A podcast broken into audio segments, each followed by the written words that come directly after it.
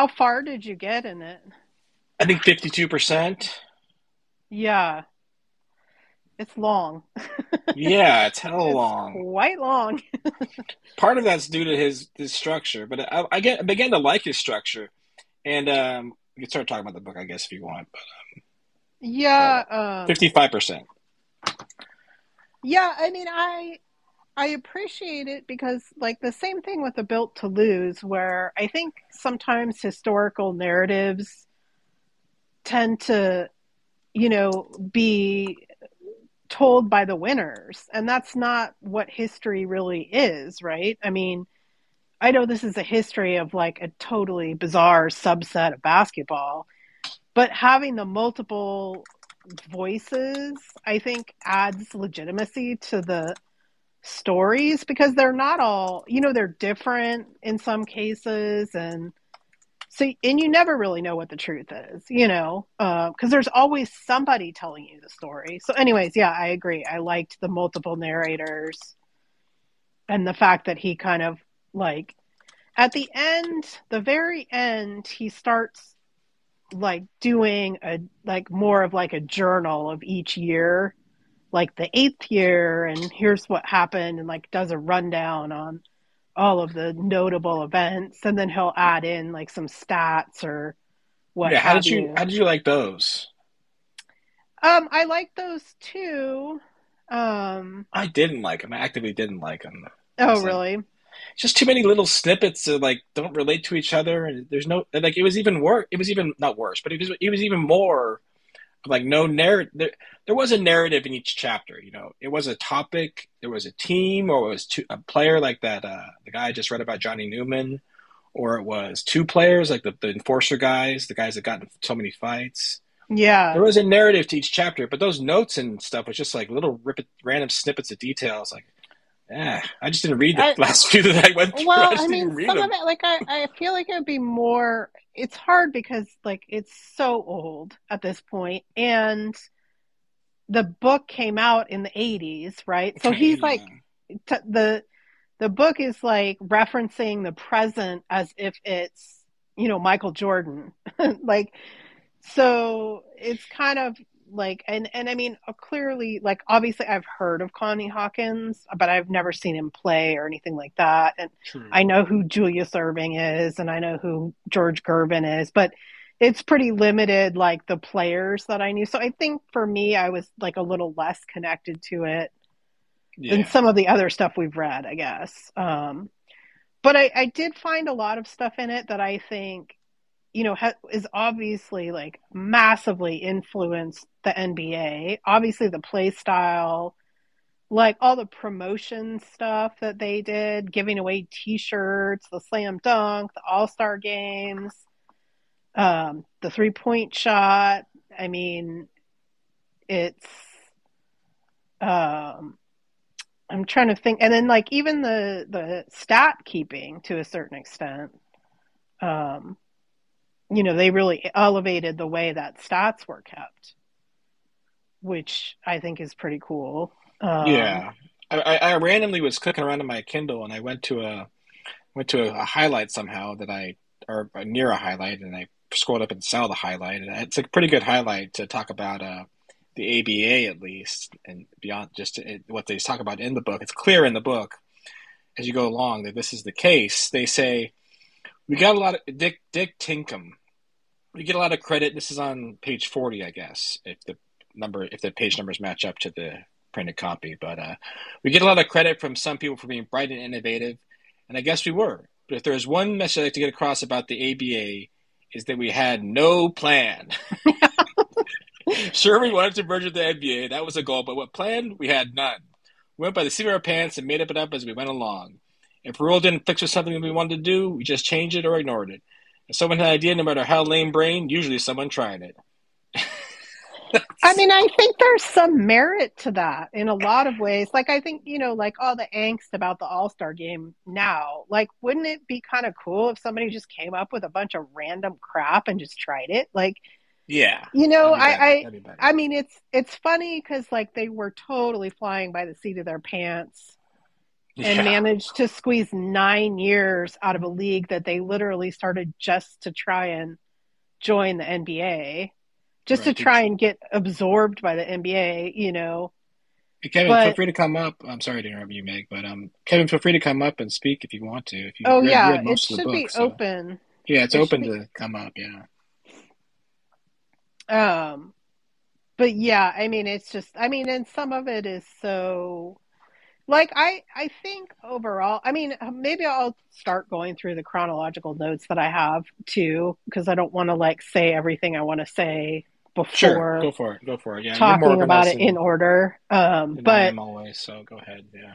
I think, you know, I guess like I, I walked away with the idea that overall it benefited like the players and the unions and all of that kind of stuff because it put them in a better position to negotiate, you know. Um, Sure.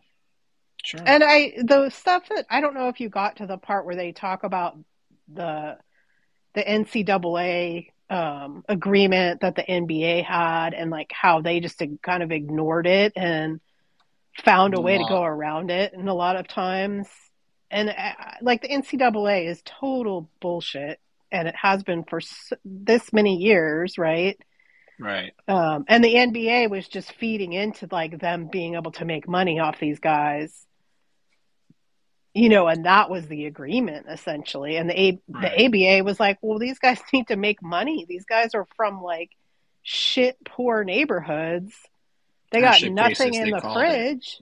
yeah, but like they, they kind of made it up to try to get to try to get over the ones that they tried to get. I forget the first person they tried to get, but he was good, and they they worked it out to do that with uh, with him. Yeah. it's, just so crazy. Some of this stuff. I, there's some good stuff though that I'll look up while you're doing your run through. And, uh, okay.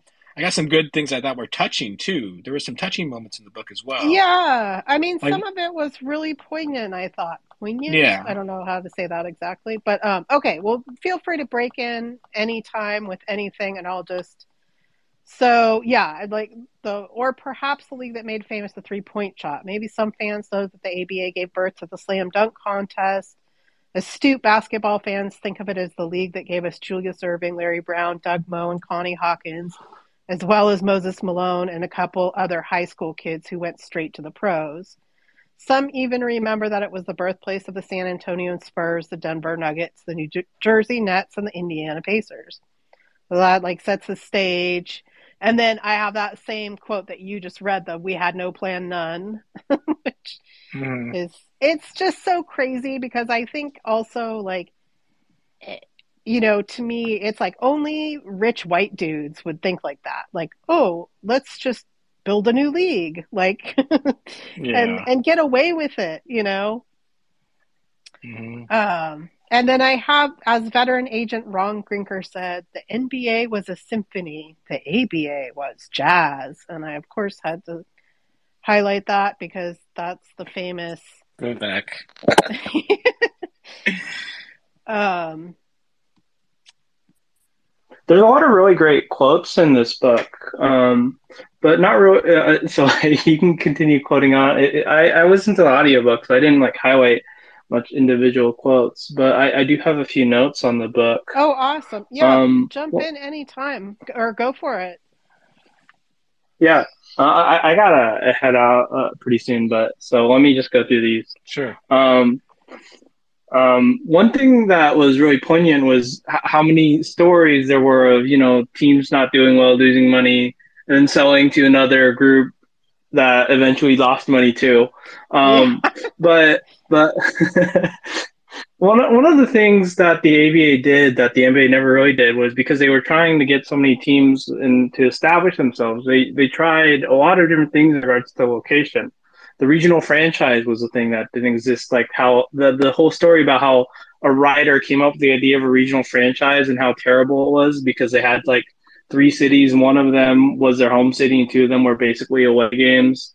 Yeah. Um, but that was uh, Carolina, um, the Cougars. Um, obviously, like San Antonio, way smaller than Dallas, but the Chaparrals, it just didn't work. I mean, then immediately did well in San Antonio because you know small towns are passionate for their teams.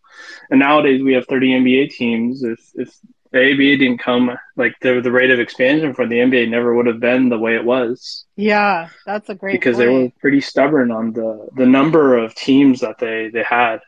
Um, I think my favorite part of the book was the Oakland Oaks and the whole Rick Barry stuff. Yeah, honestly, absolutely crazy.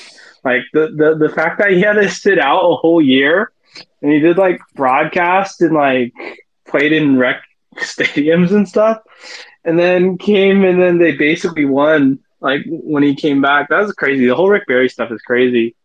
Um, it's so the funny fact that the uh, I mean, through that with like more than one player too, where it was like Yeah. yeah, you know everything was like a constant lawsuit, and they're like losing money out the wazoo, and like it's just like what, Ah, just insane. But yet they had like yeah, they did have some of the best players in basketball, you know, too, which is kind of crazy. And the fact that they could And- even and- attract and- him in the first place. yeah, yeah. That that was crazy. Like you get the right stuff, and that that's what appeals to people. You know, like at some point, money isn't everything. Um, Yeah. the the one thing like listening to all the talk about the play style you know about teams going all in on offense and then scoring 116 a night uh, as our kings average 125 it's absolutely hilarious to hear. But a lot of the talk was kind of dated because this was written in like the 80s and 90s and like the whole nba we basically play aba basketball now. Yeah. like it's all threes and shooting and pace and space and speed and Exactly. without the ABA, we wouldn't have this offensive league that we have now. Like the, the, the ABA might have lost in terms of mind share and money and brand, but they won yeah. because everything the ABA implemented is is the the NBA. They are the NBA now. Yeah, I agree. I think I mean they make he makes a really good case that the ABA really put on a better show in total, right? Like yeah. Uh-huh. doing all the giveaways and I mean all the you know the concerts and the the um, contests and that was all ABA stuff and um, yeah. it just yeah No reason to be conservative about having a good show. yeah totally the whole idea of like Showtime, the whole idea of um, they're they're they're selling a like a, a they're selling a ticket. They're trying to attract people. Mhm. Mhm. Like like a lot of this probably wasn't on purpose because you know all these ABA teams drew horribly, but you know that was I mean it led to better better experiences. Yeah, yeah. Well, I love the fact that they gave people second chances too. That it was like an avenue for people who maybe, you know, or even like some of the guys they like went out and find them, found them like working factory jobs or whatever, and like gave them this opportunity. And some of them even like, you know, made it all the way to the NBA from the ABA. Like, but they just Yeah. for whatever reason life had not worked out that way for them or if you didn't go to college and go the normal route it just wasn't Or or even if you were just shorter, like like the whole emphasis and fixation on size led a lot of these shorter guards to get overlooked, and then they absolutely destroyed it yeah in the ABA yeah because you know they're skilled players. yeah Like ultimately, skill is what matters. small ball it's the it's the beginning of small ball um so yeah it's really fascinating how far did you get in it kevin did you end up being able to finish it or No, I wasn't able to finish it. It's pretty Um. I, I still have, yeah, I still have like I think four hours left. yeah Like the the last like few chapters when when they they do the actual merger part. How many hours is the audiobook? I'm curious. Uh, it's pretty long. I've been chewing at it like basically all month. I should have done that whole thing where you do do Audible and then Kindle and you sync them up and you listen and then you sync to the what you're reading and you sync to what you're listening. I should have done that. I That'd know be I considered that too because this this one really uh, this was probably the the hardest for me to stay super engaged in. I'm not exactly sure why, but I think like yeah, it was it's sort of the age of the material and Yeah. um There's there's some stories that feel repetitive because you know a lot of the stories of the teams are pretty similar. yeah Like it's it's interesting to listen to the history of certain team, but you know after the third failed team about after the Miami Floridians and the Yeah. uh, Baltimore Claws and the Charlotte Cougar. I mean, the Carolina Cougars. You know, it it, it, it does sound repetitive after a while. Yeah, exactly. Um, do you have more, Kevin, or I, I have like one or two more. Yeah. Um, this book reinforced one of the beliefs I have because it came up so often. X's and O's and like aggressive coaching is is, is completely overrated.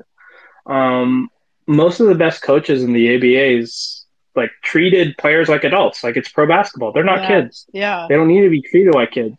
So so you need to implement a system that the team buys into, cultivate a good atmosphere, you know, get players to like you. Get and ultimately you do have to coach, but like like the reason Mike Brown worked when so so much more of our X and O oriented coaches didn't was because now we have buy-in by all of our guys. yeah, And I, I, that's that's one thing that I, I think I took away from this that you know you, see it over and over again. I guess like I I understand what you're saying, but I also disagree slightly.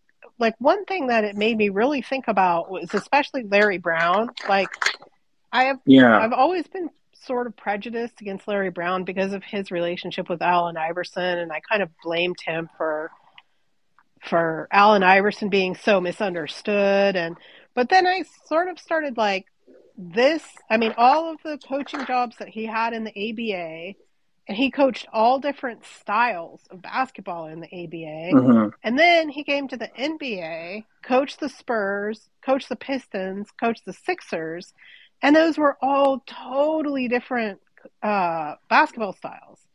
So it kind of Yeah. made me have like more appreciation for him as a coach too. And like you're saying, yeah, being flexible Yeah. with with your style of play, be, build them around your players, not not be fixated on a play style.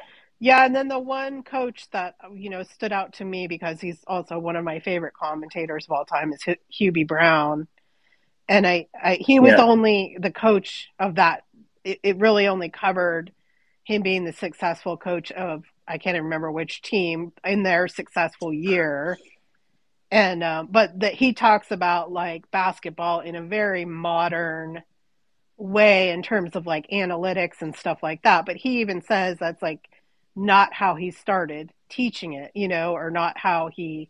Yeah, But it sounds like he was sort of a hard ass in terms of like drills and, um, you know, but but at the same that time, it was was uh, successful. Kentucky, by the way. Yes, right. Kentucky, Yeah. yeah, the, the team, the the bridesmaid, the team that couldn't win championships, even though they were considered the best for a lot of the time. Yeah, yeah, yeah. And my last note I had was this book made me appreciate George Mikan a lot more. Yeah. Like, you know, nowadays he's kind of the end of the he's the punchline for a lot of jokes is like disrespected. It's like if you played George Mikan he'd get destroyed by even role players in the current NBA kind of stuff. Man, the best player for the first fifty years and then influential in making the ABA exist. Without him, we wouldn't have the three point shot. Without him, we wouldn't have the, the ABA colored ball. Without him, you know, the ABA probably wouldn't have lasted as long as it did. Yeah, So yeah, yeah, for sure. That was really. I think. I think the people that I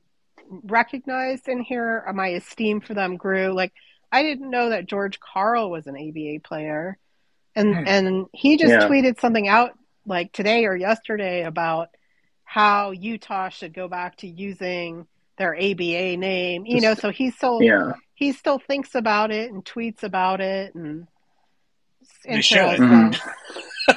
You- Yeah. read, reading through this book, like you, you just see the ABA. re- It's like a whole world you, you never would have known has been unlocked. Like everywhere you look, there's like ABA nods. Yeah, absolutely. Yeah. Or they should call the LA team the Stars. They did call them the Stars, right? That's the LA ABA team was the Stars. Yeah, Yeah, it it was the was Then they moved to Utah. and then they moved to Utah. Yeah. Yeah.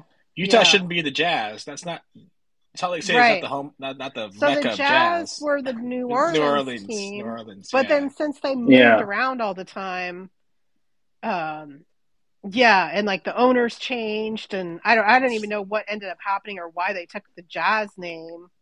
or like the, how Denver was the Rockets until that that was hilarious. like like they're at a point in time there are two Rockets. so funny. So is crazy. And the Chaparrals, who names their team like the Oaks? Like, why would you name your team a tree type? Like that that's just bizarre. Yeah. It's funny. The the the Memphis Tams is Yeah. the worst name I've heard Yeah. in, Yeah. in a Bad. long time. Bad, Their bad, bad. joke, but So let me see. So okay, I mean dunk contest. Let's uh, let's see if I can like find a spot to restart my little yeah. um the I, Sorry for derailing. the the dunk was so important to the NBA pregame warmups became a show. So that to me like that's like what Steph does now, right? With his little trick shots. Yeah. Um, and then it the ABA gave a chance to Doug Moe, Connie Hawkins, and Roger Brown, who were in like. Uh, okay, so I looked up Connie the point Hawkins. fixing scandal thing. Yeah, but it was it it they were innocent anyways. They just got blacklisted. Um and there was never like anything proven. There was never any evidence. There was never any like charges brought.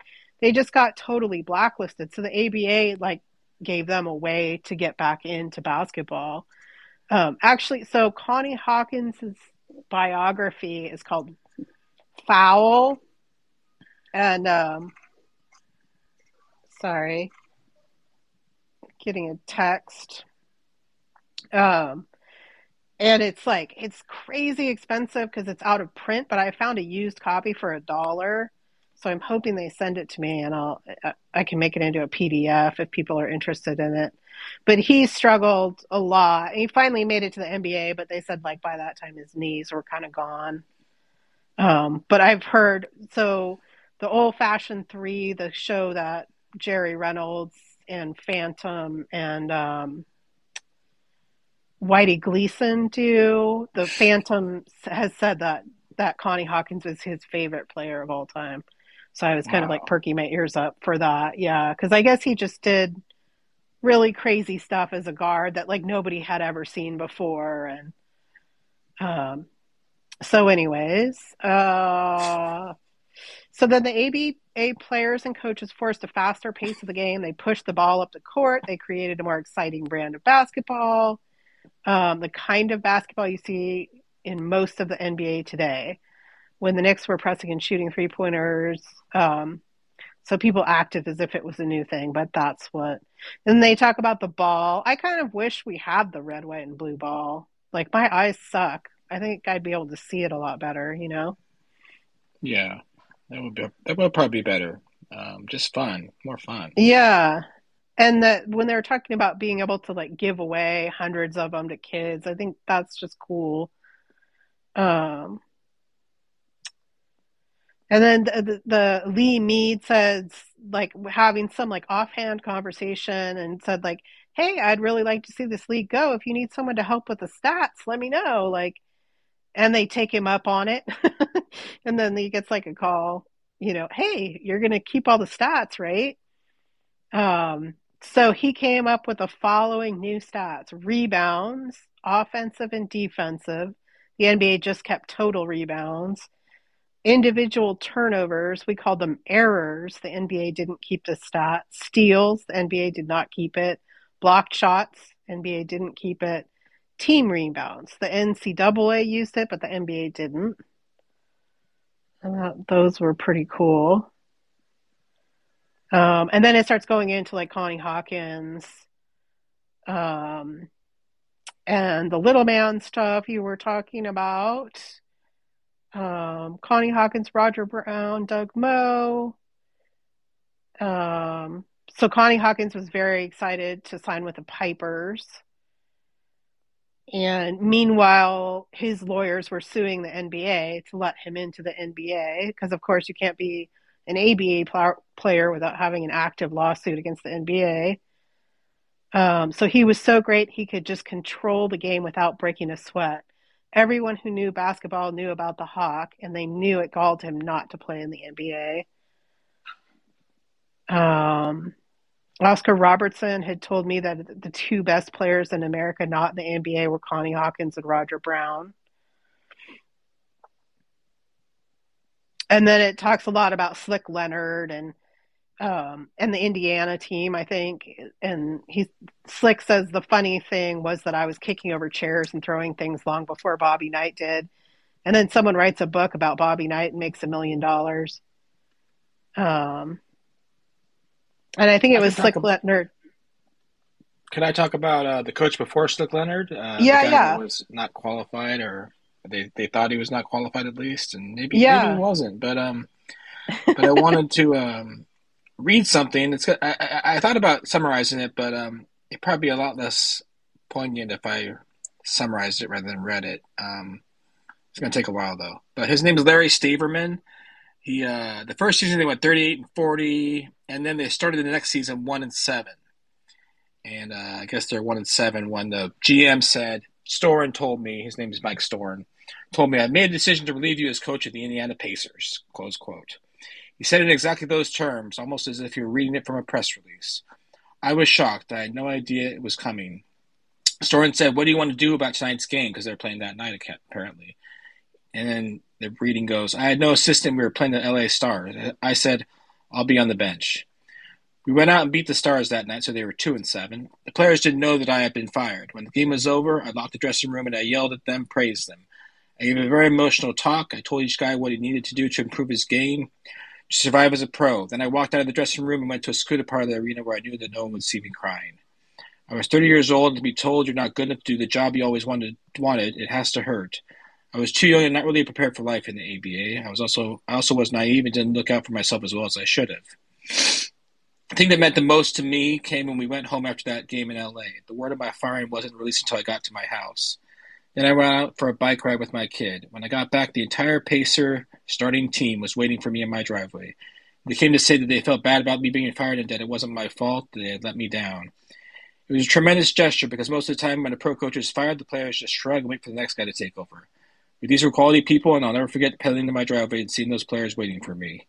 And that's the end um, of his contribution to the book. I'm guessing I didn't see him any after after yeah. that yeah. So, but that was uh, poignant in a couple of different ways. You know, um, he um, he didn't tell him he was fired. He didn't, you know, bemoan himself and whine and you know bitch about it to his players or to anyone else, or just like quit and like walk away from the game that he was supposed to. That they needed someone to coach that that, that game that night.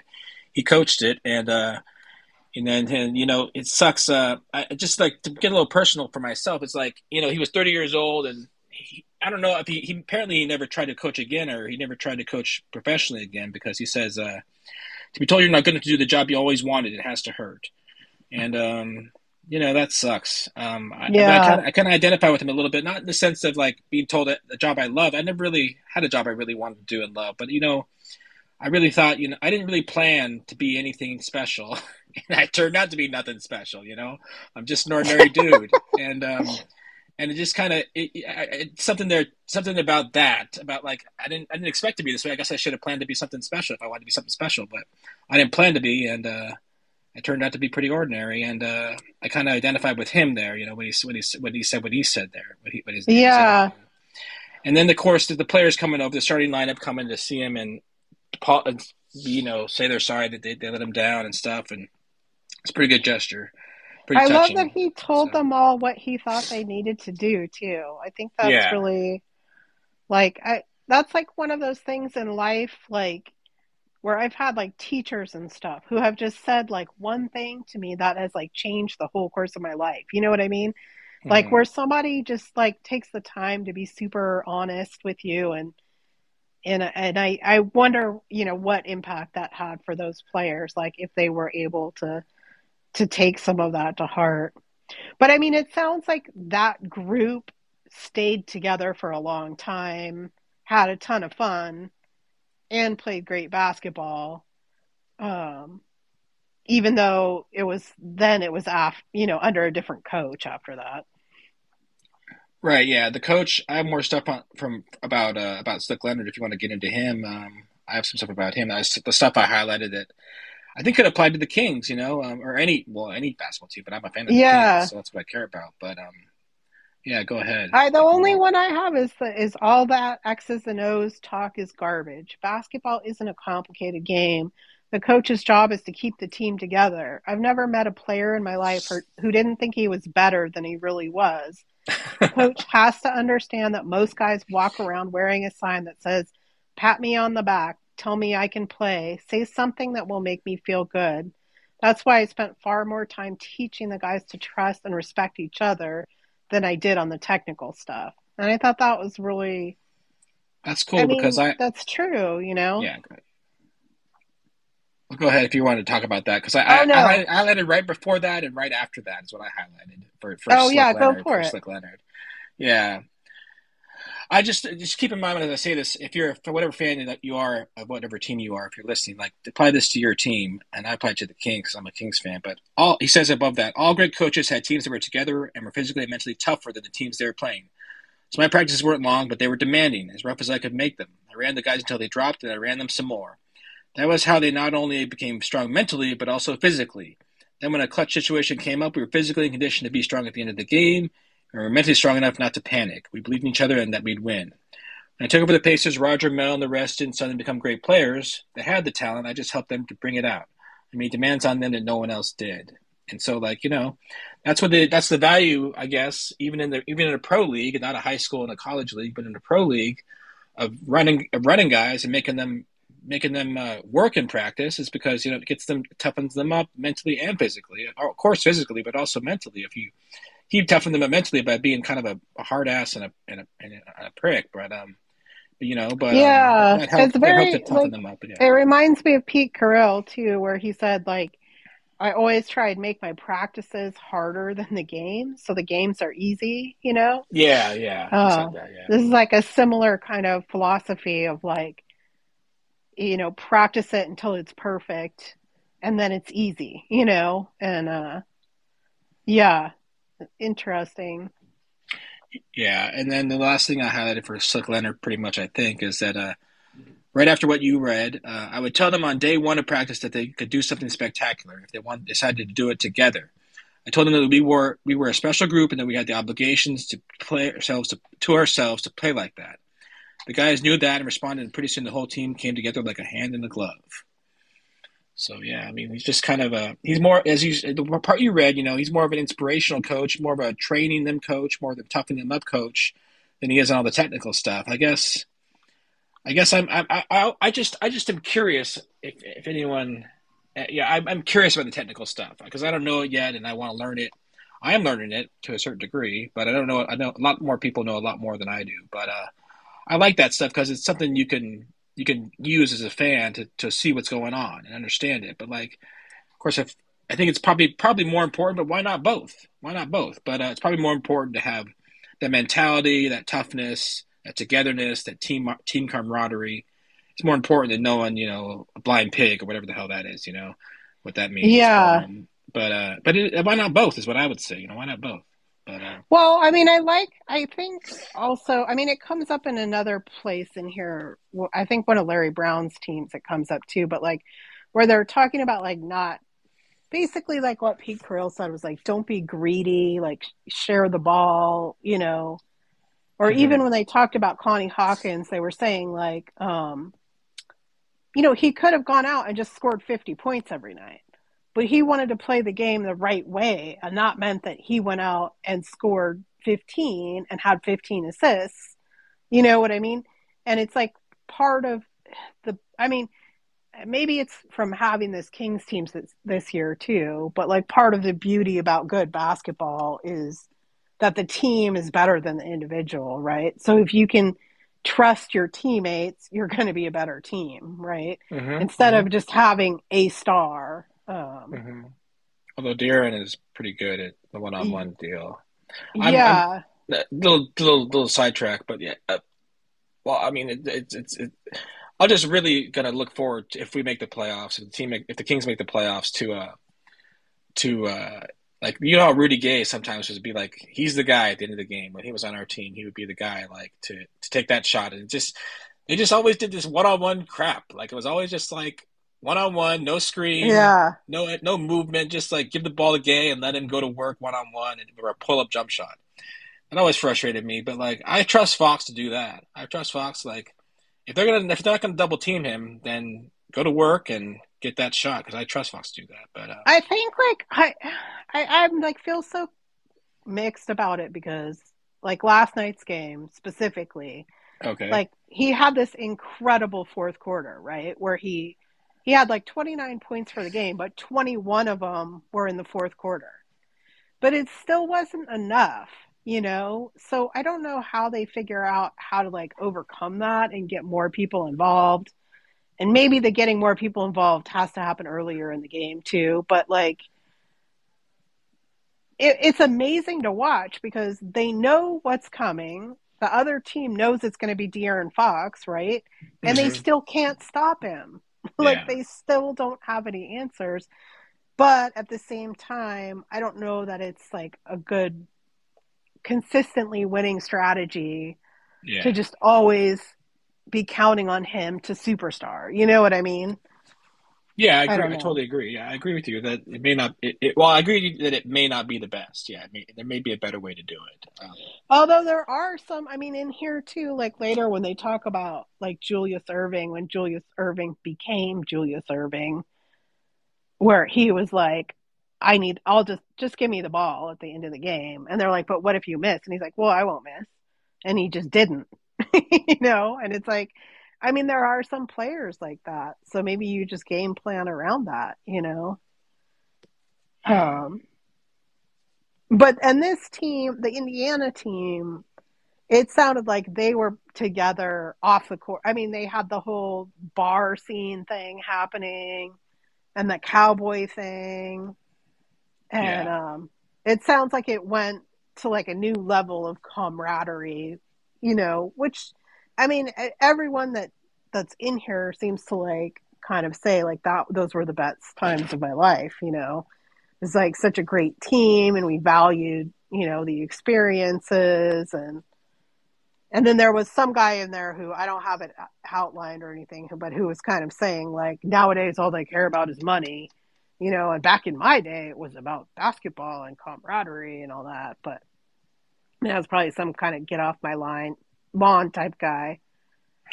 um, yeah, I, I, I see your I see your thread here. I'm going to talk about uh, Roger Brown if you don't mind uh, for a second. Uh, oh yeah, that'd be talk great. about him, but just read read read something and then talk about him. But um, you know, Roger Brown to give some background for people that didn't read the book is uh, he was with Connie Hawkins. He was also I think you already said this, Meg, but he was excluded from the NBA, banned from the NBA, whatever they called it for uh, for some some kind of scandal that um, Connie eventually got contested it and was able to get into the NBA, but Roger never left the ABA. Um, he says uh, the best thing that happened to me was signing with the Pacers and getting to play with Neto, Freddie Lewis, and Mel Daniels.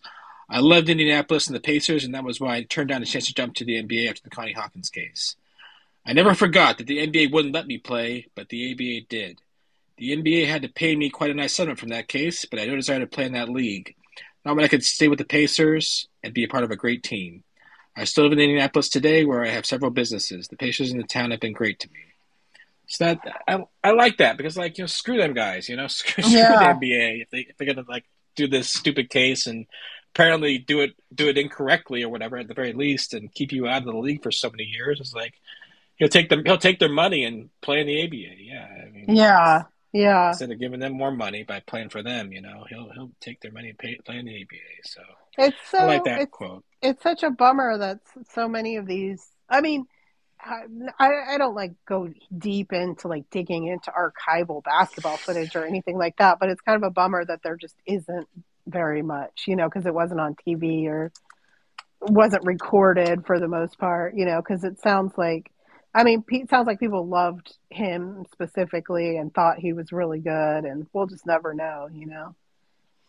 Yeah, not not like only people like Jerry would know. You know, I'm sure Jerry could be talk could talk about it yeah. at least. Um, yeah. Oh, he passed in '97. That sucks.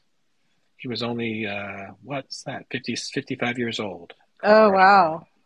Yeah. He passed a little bit before his 50th birthday, actually. So 50, 55th birthday. So it's too bad. So you have uh, more on that Indiana team? No, I'm done. I'm done. Um, so then the the next part was what they were talking about. Um, I can't remember. I think this was the Floridians team that Larry and Doug Moe were were or Larry was coaching and Doug Moe was his assistant. The Carolina Um, Cougars, I believe, right? Oh yeah, you're right. Yeah.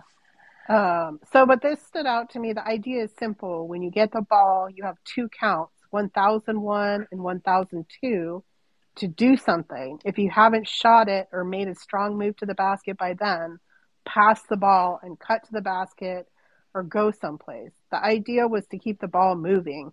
He hated isolation basketball where a guy got the ball on one side of the court and everyone else stood on the other side and watched him go one on one. So that stood out because obviously because of read and react basketball, and this is so Mhm. you know so much before that. But it also stood out because he was the ultimate coach of Iverson, who was the ultimate ISO dude. Oh, right. Okay. Yeah. But right. um, yeah. But I mean, that I thought these little stories about this team was fun. I think I can't remember if this is.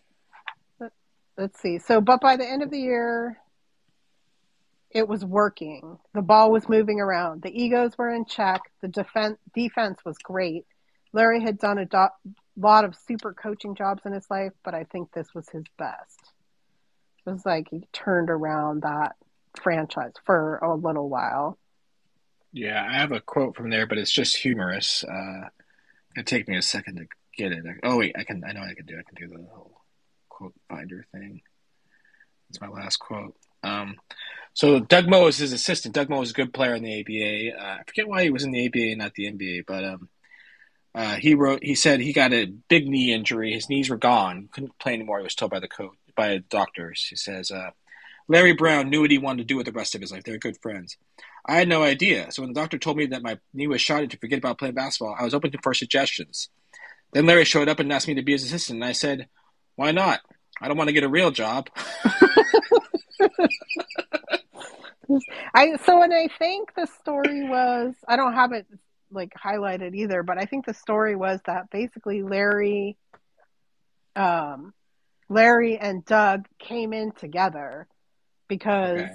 like yeah. they one of them and I can't remember who was doing what, but I think Doug Moe was blacklisted and they would let him play in the ABA and so he got he got Larry to come with him. And Larry was too short to play in the NBA, but they would let him play in the ABA, and he was really good. But it was like crazy how many times they just have the players coach the team, or the coaches playing on the team, like, or the players just became coaches. Like it's like okay, and there's only like one to two coaches, anyways. Mhm. Um, yeah. So, anyways, that I thought that part was really good about the Carolina Panthers, and then he starts talking about this Wendell Ladner, um, six foot four, two twenty pound, two hundred and twenty pound forward, played for four teams, and then he got killed in a plane crash. But I guess he was just like a total personality. Um, and they say he was like a big overgrown kid. He had oh, two track mind, basketball and sex. He used hairspray before games and at halftime, so he looked good for the ladies. He liked to shoot the ball from unbelievable distances, and that would drive any coach nuts, but he played so hard you had to love him. Poor Wendell, he really was dumb as a post, but he had a great personality. Um, and then there was like I, I was publicity director for the Colonels when we did the Wendell Ladner hairy chest poster. We stole the idea from Burt Reynolds, who had posed for Cosmopolitan. Wendell's posters sold out in a day. It was like he was like a total ladies' man. Um, and he got like an infection, I guess. And this one just was funny. It looks like you've been having sex too much. Wendell said, "You think so?" Was, he's at the doctor, and the doctor said, "Well, how many times a day do you have sex?" And Wendell said, "I don't know, three or four times." And The doctor said, "Wendell, that's too much." And Wendell said, "Well, it's never with the same girl." Never with the same girl. wow.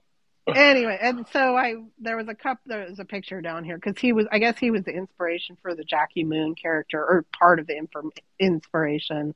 Uh-huh. And then also there are just a couple pictures of like the horrible outfits that Doug Moe and Larry Brown wore because they mentioned that in here too, like Larry Brown's overalls. it's like, oh dear. yeah.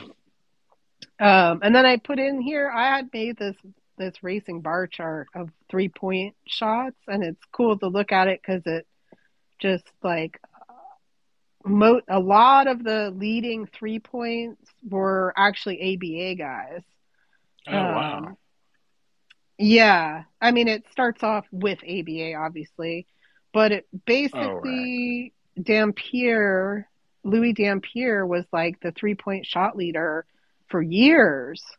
I think uh, until like the 2000s, the late 2000s. So not the late 2000s, but the late 2010s. Anyways, um, so then it goes into a bunch of Julius Erving stuff. Um, Julius just dominated the practice defensively. I mean, he made steal after steal, taking away guys' dribbles, picking off passes. And it seemed like with those long arms and huge hands, he came up with every loose ball. Um, and this was like the team where they tried to like play defense and it they were playing defense like so hard they got completely tired out and uh, they weren't winning any games because they couldn't finish the games. So we admitted that we made a coaching mistake by trying to press all the time. We were usually in front after three quarters, but then fatigue would catch us and we'd blow the lead down the stretch. Um, we were wearing Julius out because he was working so hard on defense. So they switched it up and they stopped playing defense for the whole game and then they started winning and they won like crazy. Um, and then this, and then the Julius, Kevin, I'll take the last shot. Kevin said he got chills when he heard Doc say that. It was almost like the voice of God. So Kevin says, okay, guys, if Doc misses, the hand came back on Kevin's shoulder and Julius said, Kevin, I won't miss.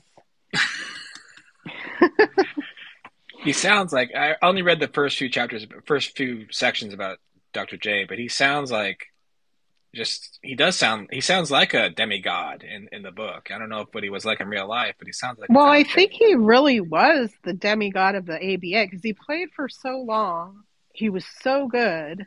Mm-hmm. Um, and um, and nobody knew about him, so he was like you know, he was like the basketball nerds Tyrese Halliburton or whatever of the time. Right, right. Like, if you were lucky enough to have seen him play, you know, and then he did go to the NBA too and was fantastic in the NBA as well. But I think all of these guys, after playing whatever five, six, seven years, you know, of the ABA where there was like fights every game and like some of them were like yeah. shot, you know, by the time they got to the NBA.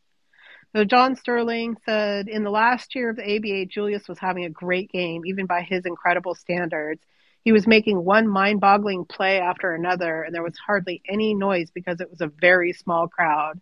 After one dunk over three guys, Kevin Lo- Lo- Lawfery, I don't know how to say his name, called a timeout. When the players came to the bench, Kevin went up to Julius and said, I called that timeout because I wanted to tell you that you've just played the greatest three minute stretch of basketball I have ever seen. Well, that was kind of cool. Hmm. And then the the it was in training camp where Julius first got the nickname Doctor. Willie Sojourner would say, "There's the doctor digging into his bag again." Whenever Julius came up with a new dunk, then he became Doctor J as the others picked it up. His very modern nickname. Yeah. Um, let me see. So I've skipped over a lot. I think one thing that um, I should have put in here that I didn't is like the discussion about the whole Dol Dolgoff plan or whatever. Yeah, yeah. Where they were like yeah. signing guys and like deferring half of their contract. They just they knew that or, they like, could invest money and it would go up. yeah which is kind of brilliant in some ways. Like it's kind of a built-in retirement plan, a little bit. I mean, yeah, but it it sounds uh, like didn't keep up with inflation. I would imagine. Yeah. Towards the end well, of it, towards the end of it, they'd be like, okay, this is a nice little chunk of change, but it's not. Um, it's not going to. Yeah. I, I, need more than this to survive this year, you know. So. so. Yeah, and it sounds like a lot of players like sued them, and although right even like the ones that sued them and got all their money up front kind of spent it on stupid shit in my opinion Like and like I think in some ways they might have been better off like leaving it invested and like not, you know, just blowing it on I don't know, cars mostly. Yeah, it depends on the person, really. Depends on the Yeah, person. yeah. And, and, and everyone, if they signed the contract, it's in. The, they, they as long as, as long as they knew what they were signing. They knew what they some didn't. It feels like some. Well, they, they should have known. Maybe but they didn't know what they were doing when they signed those contracts. They thought they were getting Yeah. a million, that two million, but they were getting deferred payments over many years. The other one I didn't put in here is when they tried to um, recruit Lou Alcindor Yeah, and they hired like all the psychologists and everything to tell them like the best way. And then the guys had like a million dollar check and like blew it and didn't offer it. Like yeah, and didn't do the plan at all and completely lost the great, you know, one of the greatest basketball players ever known to man. Mhm. I mean, who knows if he would have signed with the ABA or not, but just the fact that they did all that groundwork and like spent a bunch of money and like had this strategy and the guys were like, nah, we'll just do our own thing. I remember there was one line in there where the guy's like, it, it, so George Mikan was going in there, and some other guy forget his name, and it's like, I should have. Been, it would have been nice if this other guy could go in there. So we have one person, at least one person with a brain would be in there, but uh, we didn't do that. Just those two guys. oh Lord. Um so I skipped over a lot. I mean, it's a great book. Uh I it was I don't know if I would have finished it without a deadline. Yeah, Um but I also think it's very worth reading all of it. The Moses Malone stuff I found to be really it's hard to tell if like they're saying that he's dumb Hmm. but they're definitely saying he wasn't college material, you know, that it was like ridiculous to think that college would somehow be a great idea for him. Um, and they, the story that I didn't put in here is they tell a story about a scout going to see his game and he was playing for like one team in the first half and that team started kicking the other team's ass by like 100 points so they took Moses out and they put him on the other team for the second half. And the, the other team made up that 100 points and lost the game by two points. Wow. So Moses was a crazy good basketball player. Yeah. Um, yeah. He was a rookie of the year and, and and MVP in NBA. Well, I guess he was. He'd already had a few years in the ABA. So yeah, That's- yeah. So, um, but it was really sweet. I mean, this is like, so in his first high school varsity game, Malone scored 32 points. He was a ninth grader at the time. His high school team won 50 consecutive games and two state championships. Um, he was just good. Um, and then it talks a lot about his mom and how his mom, you know, had been working her ass off and they were dirt poor. And uh, Mary Malone had pictures of Martin Luther King Jr., John and Jackie Kennedy, Jesus Christ, and her son. I just thought that was really sweet. Like just somebody working herself to the bone, you know, Yeah. and he has a chance to help her out, and and she was sick too. Um, so to me, the key point was that no one had ever said Moses has to go to college. They agreed that they needed money and they agreed that Moses wanted to play basketball. And when I heard that, I knew we had a great shot at getting it done. Um, Gerald Govan, who had been in the ABA since day one and was sort of Moses' patron and protector, Govan started telling me what kind of rebounder the kid was. So the early line on Moses that that no one knew um, what else he could do, but he could rebound. And then, uh, so Del Harris has this. I just thought this was really funny. Like, I coached Moses with Tom Nissalke in Utah, and Moses just lived off his offensive rebounding. He was so young, six foot 11, 270 pounds to 17 pounds in his second pro season. He could run faster than anyone on the team, even our guards. We had a player who said that he could run up, jump, and touch his head on the rim. The guy did it, but Moses wasn't impressed. He just grunted, walked under the basket, and standing still, jumped up and touched his head on the rim, which is pretty amazing when you think about it. Yeah. And his then in his second year, Moses broke his foot in an exhibition game. The trainer looked at it and said he couldn't find anything wrong. Foot broken, Moses said, and he refused to play. And he was right; his foot was broken. Okay. So, and he, you know, again, turned out to be a fantastic uh, uh, NBA player as well as ABA. Um, they, and then they, they talk about like a trainer who had all these weird ideas about like put an empty oxygen tank next to the bench and guys would like go and huff off of it and say they felt better even though there was nothing in it and but I thought this was they will tell you exactly where you'll find the middle of the free throw line directly in front of the basket. That indent came from where they pounded a nail into the floor to tie a string from under the rim to where the free throw line was supposed to be. Frank felt that people missed free throws because they didn't line up dead center in front of the basket. He had a thousand weird things like that. Uh, I mean, some of this is just, you know, more stuff about Julius, more stuff about artists. Um, Artis Gilmore. And then it talks. Oh, go for it. I mean, it was basically yeah. just a compound interest plan. What yeah. stood out to me was was I mean, so obviously that's all fake money. They didn't have the money, so they just like inflate the numbers with the compound interest. Um, what stood out to me the most was the agents in that part. Like how they're talking about how many agents basically sold out players to the ABA because I mean the ABA and the NBA were paying off the agents. Like I wonder how many agents nowadays are like that, where like they don't really have the interests of the players in mind. And oh, I think it happens all the time. Yeah, yeah, yeah, it happens all the time. But it's something you don't think about until it's like explicitly told to you. Yeah, I mean, and the thing about like in, in the end, it kind of ended up helping everybody because even though the Dolgoff plan itself wasn't paying the players the amount of money that they were saying it was, it still was like inflating the numbers on paper. So the NBA made their contracts bigger and then the ABA made their contracts bigger. So it was like, you know, warring uh, raises basically for the players, which I mean, I think was a good thing overall.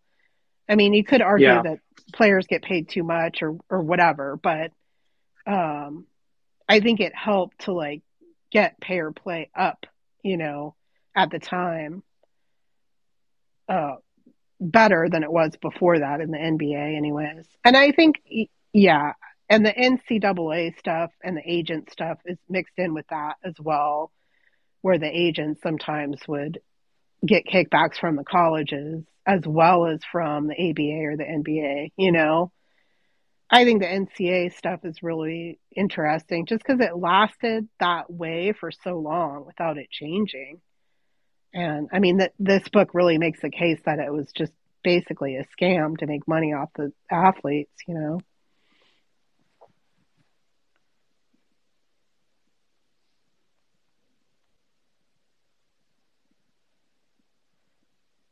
Um, I've lost my place a little bit. Let me see. Oh, it talks about when the ABA and the NBA went against each other, and the NBA was like, "Oh, we didn't really want to win those games anyway." Um, and uh, what does it say that someone looked up? They played the Boston Celtics Let's see. Well, to us, those games were exhibitions, while the ABA was playing them like playoff games. And so we played the Celtics a couple of times and beat them. Coach Tommy Heinsohn would say that we were playing to win, and they weren't. But I'd check the box score and see that Tommy played his regulars 35 to 40 minutes. So what does that tell you? Um, so then it just sort of starts talking about, you know, the decline and good ABA teams such as Denver, Indiana, Kentucky had all those people plus marketing directors, sales directors. They gave away posters, basketballs, all the giveaways that are common today. Um, the NBA just wrote that off as the ABA using gimmicks to attract fans, and they weren't about to stoop to such a level. Um, at Basketball Weekly, we probably wrote more about the ABA than it deserved because the people were so accessible. The Kentucky Colonels would call and say they had a free plane ticket if we wanted to come down and do a story. the magazine was in its infancy and we didn't have a travel budget. So sometimes we took them up on their offer. The NBA wouldn't think of doing something like that. But I was like, that caught my attention because I think we're again in a time when like, you know, basketball journalism is like, you know, fan driven, not paid very well. It's a great idea for the team to like sponsor the travel of reporters, in my opinion. Um, then it talks about the Spurs, the early Spurs. It talks about the baseline bums. To this day, most people don't know that Julius Erving and George Gervin were on the same team. Um, sounds like a foundation for a championship team, doesn't it? But they were both young. Um, and then talks about George Gervin when he first got to the league and why don't they use the three point shot more? And I said, Coach Bianchi doesn't think it's a good percentage shot unless we're behind at the end of a game. George said, suppose you could make 15 of 20. And then he went, and then he made 18 of 20. Um, and then it just talks about like the Spurs being super accessible and having like a Go Spurs Go club for the kids. Um, and like a, a, fan is like in another game we snuck down by the Spurs bench and sat right behind the team when George Gervin went for 51 points against Memphis. Um, the ABA was always fun, so it just talks about like the showmanship of the ABA, and um, and then it talks about the Larry Brown incident where he makes a comment about the only thing good in San Antonio is guacamole salad and then the baseline bums, like every time he comes to San Antonio, they like pour guacamole on him. And when he got hired as the Spurs coach, they gave him like a guacamole salad as a as a present. Thought that was sort of amusing. And then Hubie Brown. So and then Hubie's um, I love Hubie Brown. He's one of my all time favorite people to listen to talk about basketball. Um, and he's probably the first person that I heard talk about it analytically. Um, and so I highlight a lot of his stuff. But so the key to winning is to win with 10 guys. If you're going to play 10, then you have to use pressure defense. Pressure defense hides a player's weaknesses. If you're playing a straight man to man defense, the opposition can pick out a player to exploit. In a press where people are scrambling and double teaming, it's hard to find the weak player. So I told the guys that we were going to use 10 players, and that meant 10 guys would be contributing to the championship. So then he talks about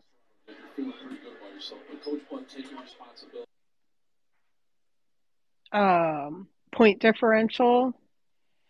Sorry, I muted Nick's mic because it was loud behind him. Um, let me see if I can find it. Hi, Megaloo. Hi, Nick. How are you? Good. I do want to say that you know we need to talk about the Kings defense. You play tomorrow. You're playing tomorrow in Minnesota, and you got you got to play better. Play better defense. I agree. Do you think they should use ten men? I, I ten they, man rotations. I think they. I think they should. I mean, who should play that hasn't played? Who should go in that hasn't been going in recently? Maybe Terrence Davis or someone else. I think maybe Terrence Davis. Okay. Yeah. I think they're they run out of, of energy. I think yeah. that's why they don't play defense the whole game. Yeah. I think that's really true. Yeah. It, and sometimes they they turn it up and they can win by only playing it in the fourth quarter, but they can't always do that, right? Like it doesn't. It's, uh, sometimes it's just like not enough to do that. Yeah, and when you're, yeah, and when you look at this team, like right now, I'm watching a game called. I'm watching the Milwaukee Bucks and Pelicans right now. It's 122 to 105 right now. Oh wow, yeah and Milwaukee is winning right now, and they're about to beat the Pelicans. Yeah, the Pelicans have kind of fallen apart a little bit. I'm I'm shocked by that, honestly. Yeah. Yeah. I mean, you know, if Milwaukee wins, if if they beat the Pe- Pel- if Milwaukee wins, then what happens? Do they move up? Uh, Milwaukee. I think Milwaukee's already on the top of the standings. Um, Yeah. And the Pelicans are below us. They're below us. Yeah. They're actually below us and the Clippers now. I yeah. think. Yeah. So they they have a few games to catch Yeah. up to us. So yeah. I mean, Let me yeah. So you know, I just hope that you know we can try to do something tomorrow. I agree. I'm with you. Why not win? Why not light the beam tomorrow? Why not? Let's do it. Light the beam. Thanks for stopping in, Nick. All right, sleep dreams. And sleep dreams, man. Sleep beams. Sleep beam. Why not sleep beam? Why not light the beam? Can you give me a hell yes? Hell yes. Can you go go what do go do what Morgan says? Morgan says, fire the laser. Fire the laser. I can't do it as good as she can. Morgan's gonna have to say it. Yeah, yeah. Hopefully we'll win and she'll have to say it Is tomorrow. Katie is Katie going on a road trip tomorrow, or are they doing it from San Francisco tomorrow? No, she should be there. She was there last game. No, she was in San Francisco doing broadcast. Oh, really? I thought they were there. No, they weren't not there. They were doing broadcast in San Francisco at NBC Sports Studios Oh, I don't know then. in San Yeah, Francisco. yeah. All right, Nick, I'm going to continue on because we're making a podcast. I don't want it to be eight hours long. Okay, Thanks for stopping in, man. sleep beams. And sit back at ya. Um, so okay, Hubie Brown. So then, to me, a crucial statistic is point differential. If you average 100 points and give up 100 points, then you'll win half your games. If your point differential is three, you score 103 and you give up 100, you have a very good chance of winning 50 games. You want to win 55 games? then score 105 and give up 100. So by the end of the season, our point differential was seven, 109 to 102. That's astronomical. That's the stuff of champions. And in the last 25 games, when we won 22, we averaged 108 points and allowed 92, which is off the charts. Um, so that's just a very modern take, right? I mean, I think people still use point differential as an indicator of, you know, uh, the how good your team is. I don't understand the math though. I didn't read that part of the book, and I don't understand how the math works. But uh, I'll trust that he's right. Well, he's just so- saying if you he's just saying if if you average 103 points a game Mhm. and you prevent 100 points a game, he, it's just it's just offensive rating minus defensive rating to get net rating, right? Mhm, mhm. But he's just saying it in a more old-fashioned way basically. Okay, sure. It's just not, I think it's just not in the same analytical language. That's how I read it, anyways. Um, see. And then it just talks about how he was really, um, really into. So as the season went on, he talked more X's and O's, more and more about things like number of possessions, fast break conversions, defensive stops and point differential. None of us had ever run into a coach like Hubie before. He knew all these numbers off the top of his head. Most of us thought he was just a basketball genius. Um, and then it talks about how he could really cuss, and he was like cussing so bad at one of the games, his wife had to call the broadcast and tell him to turn their mic off because she could hear him cussing through the the mic. That's crazy. From what I, I don't know him obviously, but from his personality on TV as an older gentleman, it doesn't seem like he'd be cussing ever.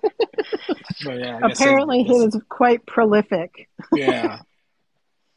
Um, and then it talks about, I wish I would have like found the place. So it talks about this guy Marvin, who was a fantastic player, but who was just extremely disruptive and like wouldn't show up on time. And he was just a total character though. So it was like I once had Marvin on a post game show and I asked him about the 13 phones. There was like a rumor that he had 13 phones in his house. And he said, No, man, I ain't got no 13 phones. Let's see. I got one in the living room, one in the kitchen, one in the bathroom, two in the bedroom. He named about seven different places that he had phones. And by then we were laughing so hard we had to stop. So he just like this very a lot of people in St. Louis resented Marvin. He had this superfly image, the wide brimmed hats, the long floor length mink coats, the platform shoes, the big cars, and of course the 13 telephones. He became the trademark of the team, and the town did not relate very well to that sort of Negro, to use Marvin's phrase. Um, and look at what Marvin did for us as a rookie, averaged 24 points and 15.6 rebounds. He shot 50%. And he did it with the worst shot selection I had ever seen a pro player have. He would get the ball, turn around, and shoot it. He didn't care where he was on the court. On the court, he would do everything but pass. I never saw any passing skills from him. I don't know if he could pass or if he just wasn't interested in passing, but he didn't pass. Um, off the court, I've never seen a player who was so totally disruptive. Anything a player could do that was disruptive and negative to his teammates, or in terms of his responsibility to the team, Marvin would do it. I told our trainer that if Marvin had one of those rare days where every light was green and everything happened just right, and in spite of himself, he got to the gym on time for practice, he'd wait outside for a few minutes just to make sure he was late. So he was just uh, a character Um, and then Bob Costa, Bob Costas has like a whole section about Bob Costas as well. Um, and he ran into Marvin when they were there playing the Kansas City Kings. And Marvin came in, saw me, and said, "Bro, bro, bro, how are you?" I said I was fine, and I asked him for an interview. And Marvin like couldn't get it together enough to come down from his room, and like wanted wanted uh Bob Costas to come with him to meet some people. And then it just was like really weird. Like it seemed like they're insinuating that Marvin was on drugs basically and was super out of it. But then he'd come out and like shoot the lights out. It kind of, not to be like, it, some of the description reminded me a little bit of like the bad rap that DeMarcus got. Um, and just that he's like a disruptive player and, but he was also really, really good. And then it just sort of talks about like a lot of the second chance guys. You know, there was like a time when a lot of the guys got into drugs. David Thompson, who did go to the NBA, but pretty much blew his whole NBA career. And he, they interviewed him. And he said, I had a chance to be the greatest basketball player ever, and I blew it because of drugs. It's that simple. It started at the end of my rookie season. After the exhibition games, the regular season, and the playoffs, we played almost 100 games one day I was very tired and I started telling my teammate about it. He said, Hey, I've got something that will help you. And he just like basically destroyed his career on cocaine. Um, and then it just talks about the ending days of like they had built this league up and they'd lost like $50 million. They were in like active lawsuits. Like they had something like 50 active lawsuits going with the NBA. Um, there's the and yet they had like some of the most exciting basketball players in the world. Um, this I thought this one was good. I worked at the New York Post, and the Post had a strong basketball tradition. We were the first paper ever to go on the road with the NBA team. Despite all that, the people at the paper just weren't open to the ABA. I would write stories about Julius, George Gervin, Moses Malone, and those guys, and I was held up to suspicion in the newsroom how could any of those guys be any good? They're in the ABA. The attitude was that the Nets could never beat anyone because they weren't in the same league as the Knicks. Um, and so and talks about Julius Erving again, who was just like at his peak at that point, in but nobody ever saw him. Um, so anyone who was ever commissioner had to deal with an incredible amount of legal fees. We were suing the NBA for being a monopoly, breaking antitrust laws, anything else we could think of. When I took over in 1973, we had so many lawsuits going that our legal fees were over $1 million annually. We were suing the NBA. The NBA was suing us. We were suing players. Players were suing us. It would never end. Nothing ever came of 90% of those lawsuits other than the lawyers got rich. Um, and then it just talks about like the the final deal was that basically everything in the ABA was on the ropes. There was no money left. There were like four viable teams. Well, there were six teams left, but four of them, the NBA really only wanted four of them, and they wanted to pick the parts out of the other ones. Like they wanted to to um, basically like hold a draft for the rest of the players that were left, and like there was an owner who really wanted Artis Gilmore, so they basically only accepted uh, San Antonio, Denver, Indianapolis, and one other team, which I'm not remembering right now. Um, and the they had a draft for the rest of the players, and not all of them got drafted, but a lot of them did go into the NBA that way. Um, and so it's ironic how time changes everything. In 1976, guys were complaining about paying 3.2 million to get into the league. Now those same franchises are worth 50 million, 75 million, maybe more. And this is in the 80s, so they're all worth billions now. Well, some people thought the ABA was fleeced by the merger. It turned out to be one of the great business bargains of all time. So then the years after the ABA, so the NBA never acknowledged that it was a merger. They said it was an expansion and they made the ABA owners buy into the NBA for 3.2 million instead of like an expansion team was supposed to give 4.5 billion, but they I mean 4.5 million, but they let them, the ABA owners in for 3.2 million. Um, so then in the of the of the so then the next year of the league's top 10 scores, four were former ABA. Um, Billy Knight, David Thompson, Dan Issel, and George Gervin. Um, Don Buse led the league in steals and assists. Um, see, former Spirit Moses Malone was third in rebounding. Former Colonel Artis Gilmore was fourth. Gilmore and former Colonel Caldwell Jones were among the top five in block shots. Basically, the players were dominated the NBA. And then I just um, added like a ton of, you know, just um, like websites and there's like the logos and there's this little like fanzine down here that somebody made of the, the San Antonio All Star game. And that's about it. That that was the book. Yeah. I mean, yeah, you did a great job covering it from what I read, and I'm sure you got the rest of it done pretty well as well.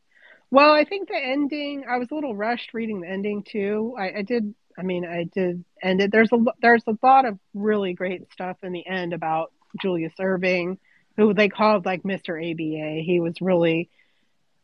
I mean, really, the ending, like, um, where they went and were trying to like get the NBA to allow them in, it was really because they wanted Julius Erving in the NBA like they realized that they needed to have eyes on him, you know.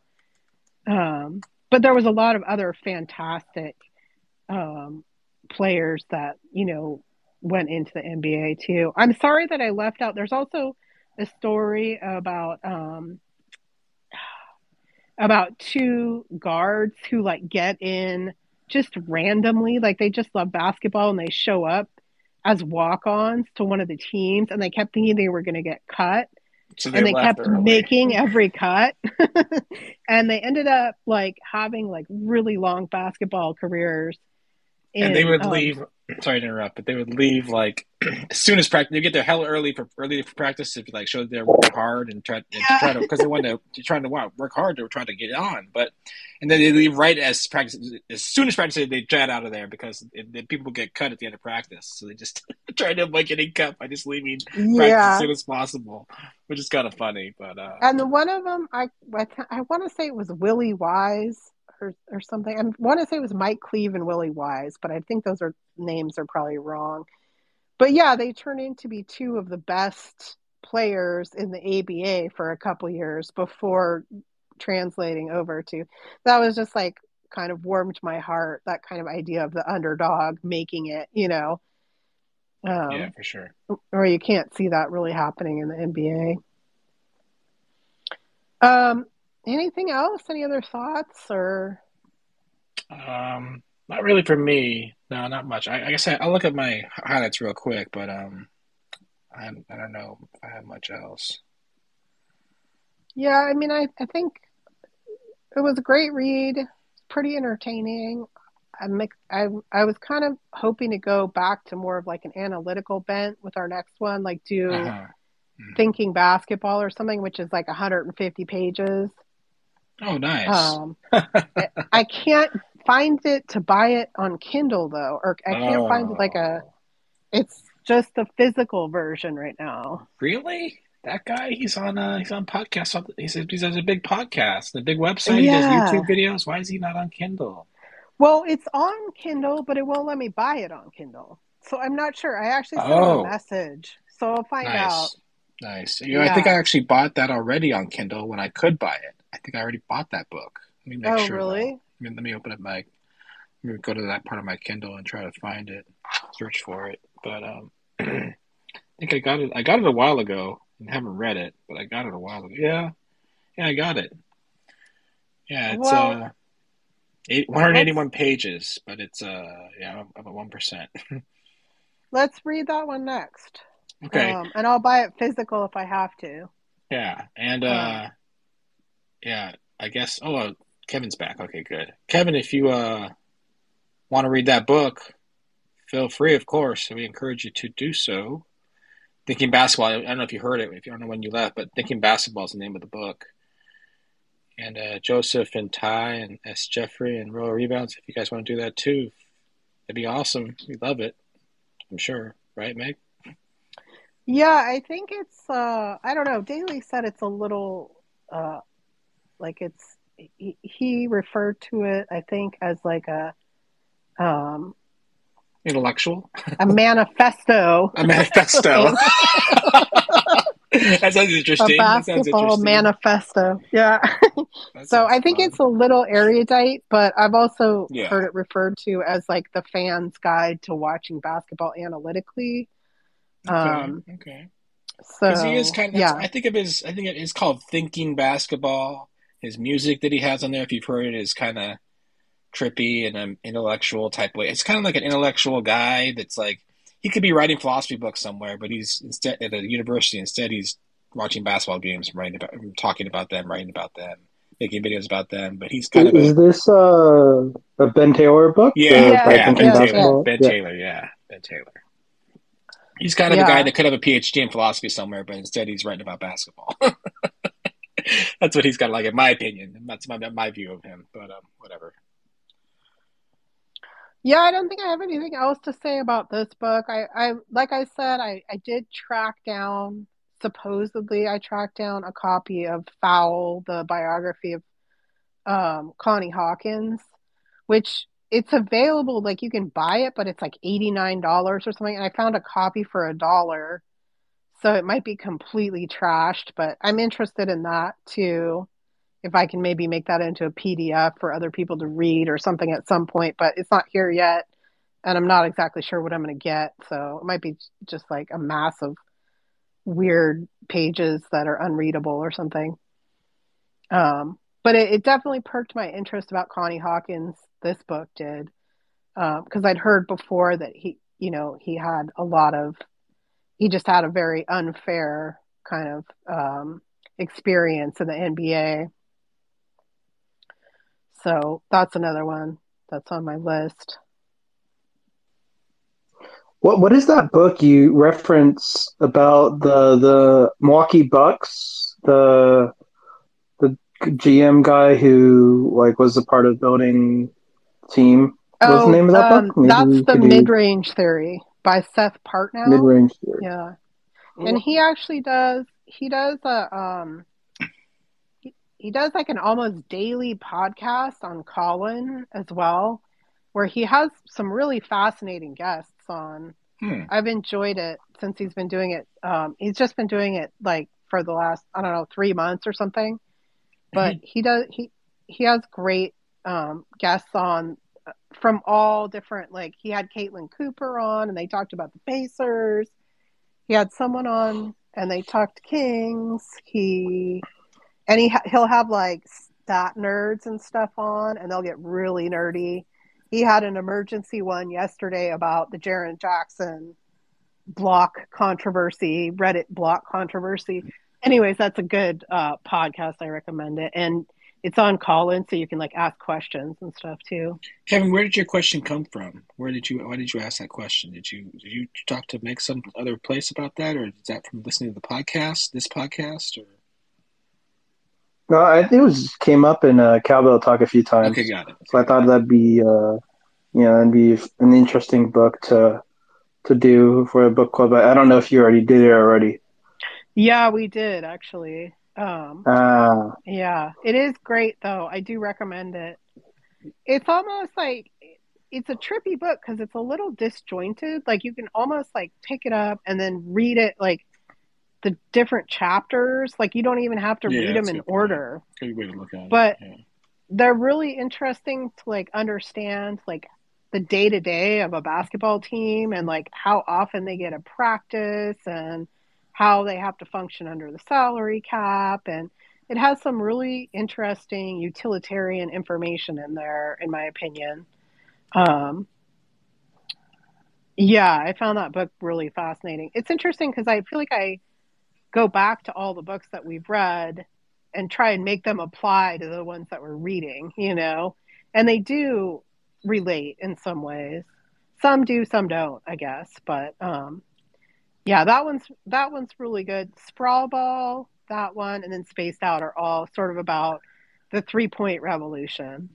Spaced Out, I think is I think it's a he he describes in the acknowledgments that he just pitched it as an X's and O's book, and that's what I think it is. It's an X's and O's book. Yeah. he breaks down how to how to run the pick and roll in various ways, and how to defend the pick and roll for sure in various ways, and all sorts of different things that you see in like X's and O's on videos from coaches.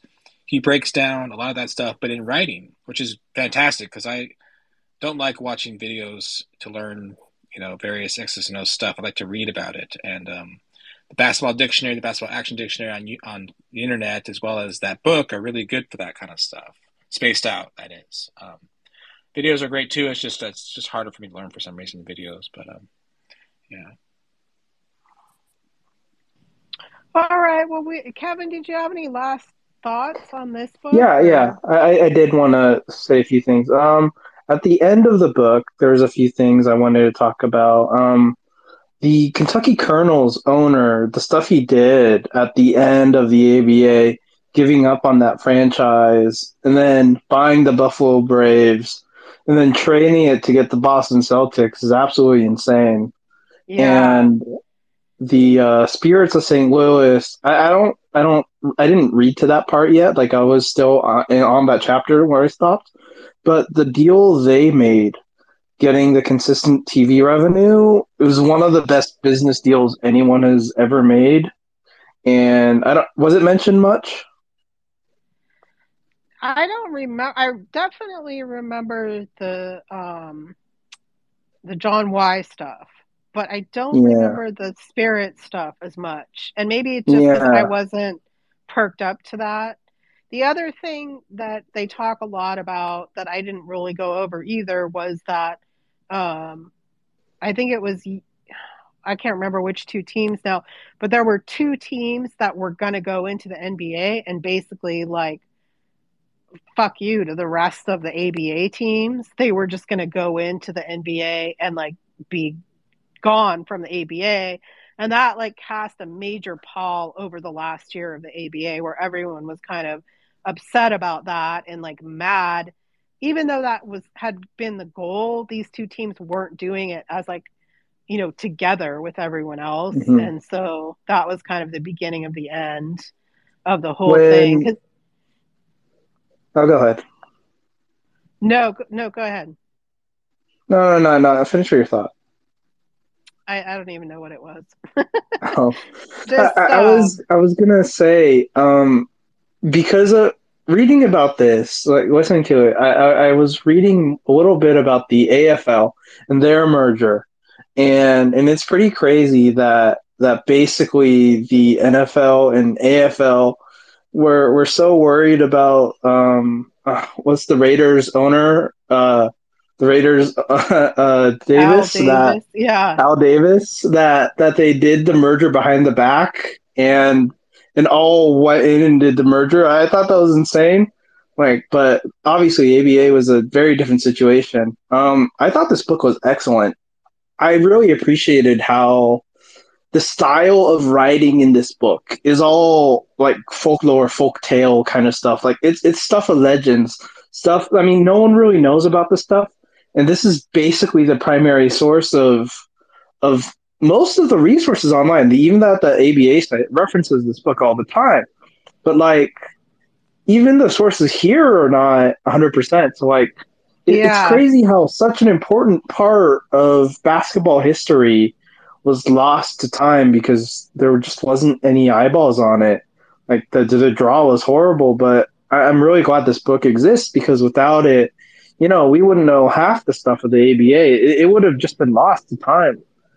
Well, I think it's so interesting that he says like that everyone like the access that he got and the interviews that he got, you know, and the fact that like Julius Erving talked to him and you know, I mean all of like the sort of big names that he mentions, he had he Mhm. actually sat down with them and talked to them and then some of like the deeper cut guys too. But just the fact that everybody still remembers it as like I think what I was going to say before too is like even at the very end when it seemed like when you know half the teams are like folding or like literally like you know we're having to borrow like athletic tape from the next team they were going to or like like there was a point where like one of the teams had to have the the team they were playing pay for their hotel. because they were so out of money like and it yeah, like everybody knew it was the end but they still felt like they were like fighting the good fight you know and they hmm were the underdogs and um yeah yeah it's definitely it is interesting. I like that you pointed out that the guys who are more of like the cutthroat business people really did end up profiting sadly even though they were sort of like the treacherous vill- villains of the hmm story you know but yeah. they ended up coming out on top, which is kind of messed up. I, I really liked the learning in this book about just some of the weird the weird stuff like the, the San Diego Conquistadors with the was the, the, coach for one year that like Yeah. just for Well, the draw or yeah Wilt. And it's stuff like that. It's like only in the ABA would would would anyone even consider it. And and all the teams that did eventually make it into the NBA were all really really well run organizations even from the start um well yeah. I mean San Antonio, um, when they moved, they became really good.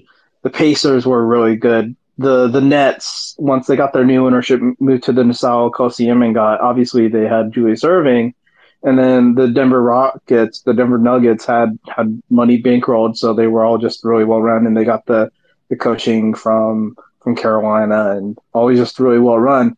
And it one one one part that stuck out to me was the Pacers chapter where they're talking about they wanted to be the Boston Celtics of the ABA. Like, Yeah. and it's crazy how they've never actually won a championship in the NBA since. I know. But but they've know. always been incredibly well run. So so it makes me admire the ABA teams that made it through because they're all just excellent organizations. I love the idea that there are still like I mean I consider myself old, but you know, I mean this is probably a generation before me of people who would have remembered going to these games and like seeing the games. But I loved that was a lot of what I loved about that Spurs chapter is where they actually interviewed like a fan who was a kid at the time hmm who like you know snuck his friend in the back door. Yeah, like I mean, because that really, it really does feel like you're doing something dangerous and new, and the games were, you know, the guys were like getting in fights on the court and just, it was like the pumped up version of basketball, you know, and uh, Yeah. yeah, great stuff. It's so interesting how much it really does relate to like the play style that is on Yeah. the court now. That's the part that's really the through line for me. And that's like why how I found out about this book actually is from reading the other books about the three point revolution and when they started using it, you know. But like I Mhm. said, like even until the 2010s, the leading three point uh, uh, shooter was from the ABA. So like Yeah. even until the 2010s, they still were not using that three point shot like the ABA used to. So it's Mhm. it took, you know, 30, 40 years for it to to even, you know, get to a level where it was in the ABA. It's pretty interesting stuff. All right. Well, we've been on here for quite a while. Um, and I, so I think, are we cool with our next book being Thinking Basketball? I'm down. Okay. Yeah, that'd be great. Okay. Should we? Um, Cool. Thank I'll, you. I'll ask you later. Cut this out part. This part out. Oh. Oh. Go for it. Uh, well, okay. Do you want to um, tag Taylor in uh, in Twitter a little, few times maybe uh, over the course of a month, but not really like Yeah. just so maybe he can retweet Yeah, it maybe, let and maybe his followers can come check it out. Maybe you know, yeah. because other people yeah. have retweeted me- it, the authors. So Yeah. Yeah. I'll do that. I couldn't find, uh, I didn't look for Terry Pluto. I kind of forgot that part. Uh, but Ben Taylor's definitely online. So yeah, for sure. That would be fun to do that. Um, okay, cool. I'm going to shut her down and uh, help my kids get ready for school tomorrow. Uh, but thanks. Thanks everybody for showing up and, and doing this. yeah, thanks, Big. Appreciate it. Okay.